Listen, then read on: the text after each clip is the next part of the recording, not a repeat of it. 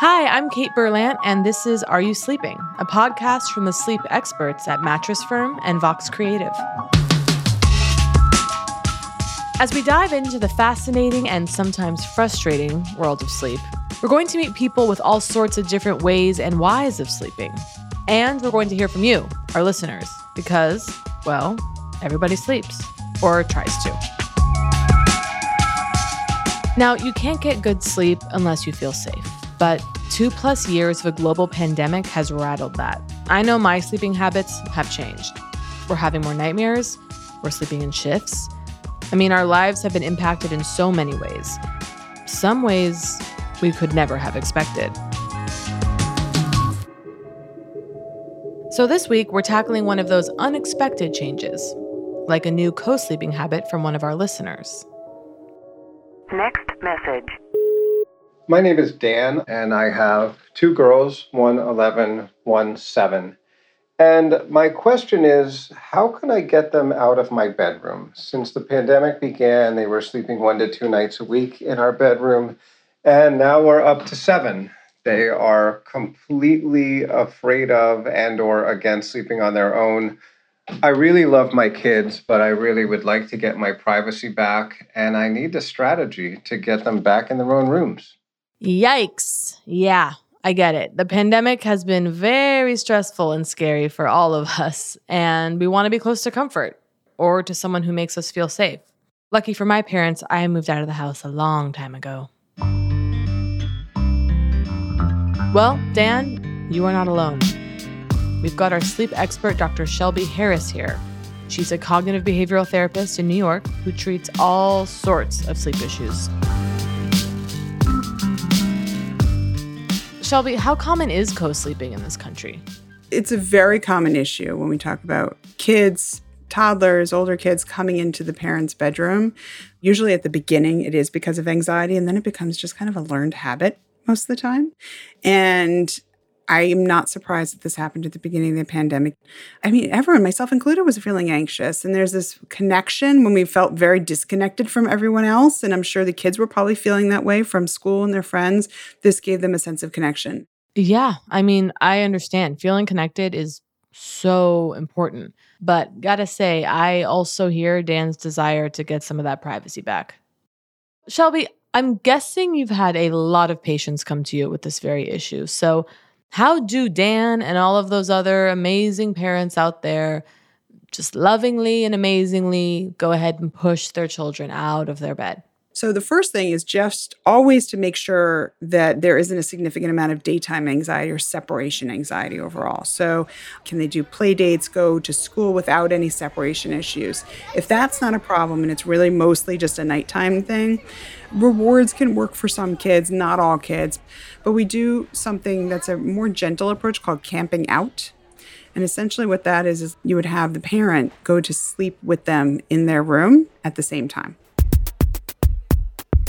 So, a parent would go in, kids would fall asleep, usually maybe sitting at the edge of the bed or on the floor, on an air mattress sometimes.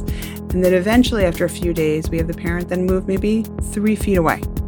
Kids fall asleep with the parent there, parents there, but not necessarily rubbing their backs, just sitting there so they know their presence.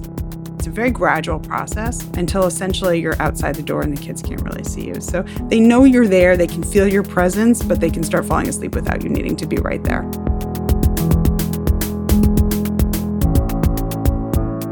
Okay, so it is going to take some work. And when it comes to kids, I'm sure some things are easier said than done, but at least these do sound like good tools to try. Thanks, Shelby. Oh, it's my pleasure. Of course, co sleeping isn't just a side effect of the pandemic, it's the way most people used to sleep. Sleep historian Benjamin Reiss is the author of Wild Nights How Taming Sleep Created Our Restless World. He says the idea that kids should sleep in a separate room is actually pretty new. One of the things I just find endlessly weird about contemporary sleep that nobody anywhere in the world did until you know, roughly 200 years ago in the West, was putting children in separate rooms and training them to stay there all night long. And if you don't do it in our society, there are some real problems. But it's relatively new. Those problems Benjamin mentioned, that's mostly in the United States. We can get kind of freaked out about co sleeping, like the kid will never be able to separate from their mom or dad if we all snuggle up together. And in our society, we sometimes assume generations sharing a bedroom is attached to economic hardship instead of a choice. But the reality is, co sleeping is still really normal in lots of cultures.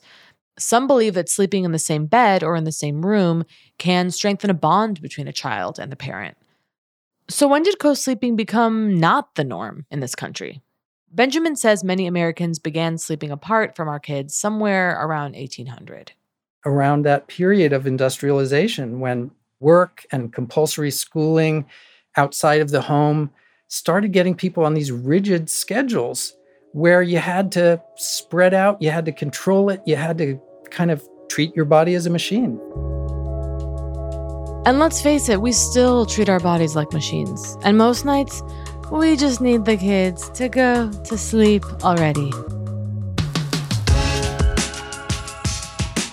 But when it comes to who shares the bed, the reality is that sleep norms change over time, which I think is pretty cool. And it's also kind of comforting. Like, there's no one best way for a family to sleep, or anyone to sleep for that matter. More on that next time. Are You Sleeping is an informational podcast and does not substitute medical advice. Contact your doctor if you're seeking medical advice on your sleeping habits.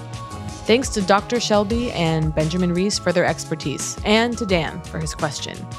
Do you have a question or story for us? Head to vox.com slash are you sleeping and drop us a note. We would love to hear from you. See you in two weeks with a brand new full-length episode of Are You Sleeping?